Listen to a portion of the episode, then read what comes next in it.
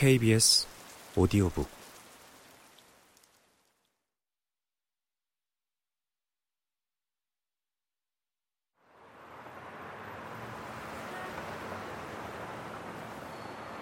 서부 런던의 차량 행렬 소리가 지붕 너머에서 들려왔지만 단지 내의 주요 간선 도로인 보포트 거리를 따라 건너라니 이내 소리도 잦아들었다.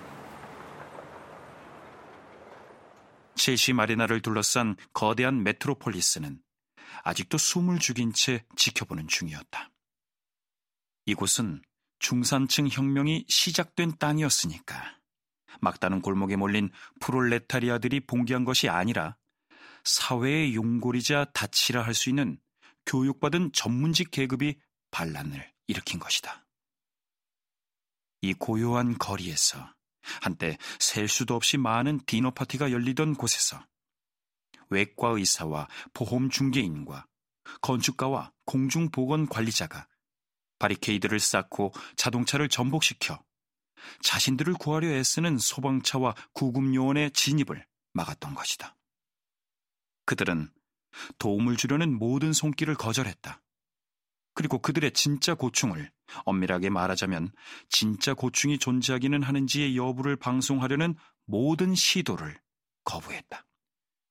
대치 국면에서 켄징턴, 첼시 의회가 보낸 교섭인들은 처음에는 침묵으로, 다음에는 조롱으로, 마지막에는 화염병으로 환영을 받았다.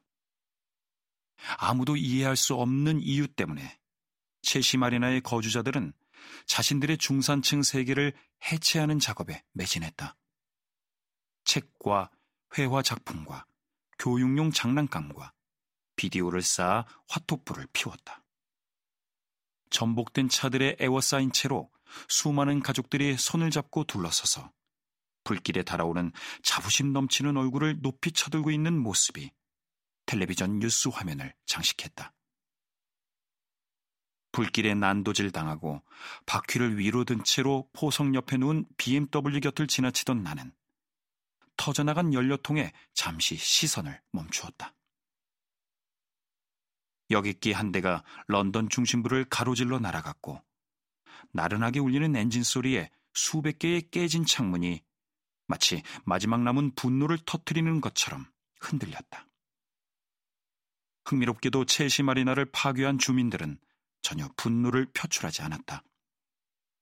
그저 수집품을 쓰레기로 내놓듯이 조용히 자신들의 세계를 폐기해버릴 뿐이었다. 이런 기묘한 차분함은 그리고 그 이상으로 우려되는 지불해야 할 막대한 범칙금에 대한 주민들의 무심한 태도는 결국 내무장관이 직접 이곳을 방문하는 사태로 이어졌다. 내무부에 가까운 지인이 있는 연구소 동료 헨리 캔들의 말에 의하면 이제 다른 중산층 지역에서도 소요 사태가 발생하는 중이라 했다. 부유한 교회 지역인 길퍼드나 리즈나 맨체스터 등에서도 말이다.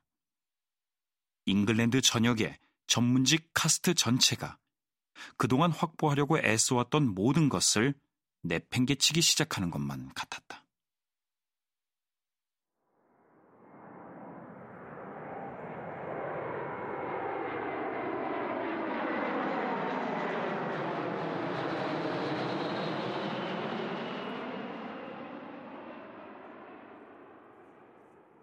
여객기 한 대가 풀럼 지역의 스카이라인을 가로질러 보포트 거리 끄트머리에 있는 불탄 집에 드러난 대들보 사이로 사라지는 모습이 내 눈에 들어왔다. 그 집의 주인은 지역 사립학교 교장과 의사 남편이었는데 경찰의 폭동 진압조가 밀려들기 직전까지 버티다가 마지막 순간에 새 아이와 함께 첼시 마리나를 떠났다. 반란의 전위대로서 자신들의 삶을 통제하는 노골적인 부당함을 만천하에 드러내 보이겠다고 굳게 다짐하던 이들이었다. 나는 그들이 진흙투성이 랜드로버를 끌고 무아지경에 빠진 채 M25 순환 국도를 끝없이 도는 광경을 상상했다. 다들 어디로 떠난 것일까? 거주자들 중 많은 수는 시골 별장으로 퇴각하거나 음식 꾸러미며 응원 이메일로 투쟁을 지지해온 친구들의 집에 머무르고 있었다. 다른 이들은 레이크 디스트릭트나 스코틀랜드 하일랜드로 기약 없는 여행길에 올랐다.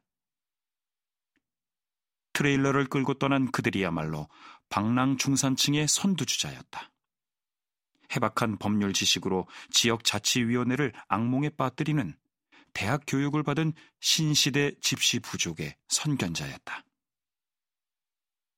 사우스뱅크 대학의 영화 이론 강사였고 나를 하숙인으로 받아들였던 K 처칠은 경찰에 체포되었다가 보석금을 내고 석방되었다. 그리고 케이블 채널의 오후 방송에 출연해서 여전히 혁명에 대한 장광설을 늘어놓고 있었다.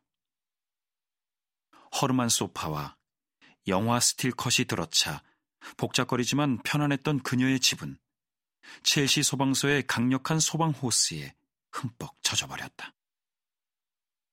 케이와 그녀의 흩날리던 잿빛 머리카락이 변덕스러운 온갖 의견과 끊임없이 흐르던 와인이 그리웠지만 내무장관보다 한 시간 앞서 이곳을 찾은 이유는 버려진 그녀의 집에 들어가기 위해서였다.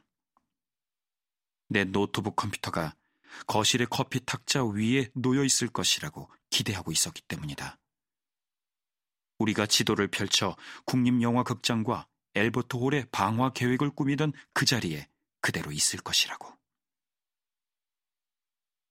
봉기가 최종 국면에 돌입해 경찰 헬리콥터 소리가 머리 위에서 요란하게 울리는 상황에서도 케이는 잘생긴 소방서장을 혁명의 논리로 개종시키려고 단단히 마음먹은 나머지 그의 부하들이 물을 뿜어 창문을 깰 시간을 허락하고 말았다. 이웃 한 명이 케이를 집에서 끌어냈지만 노트북 컴퓨터는 얌전히 그곳에서 과학수사대의 손길을 기다리고 있을 것이었다.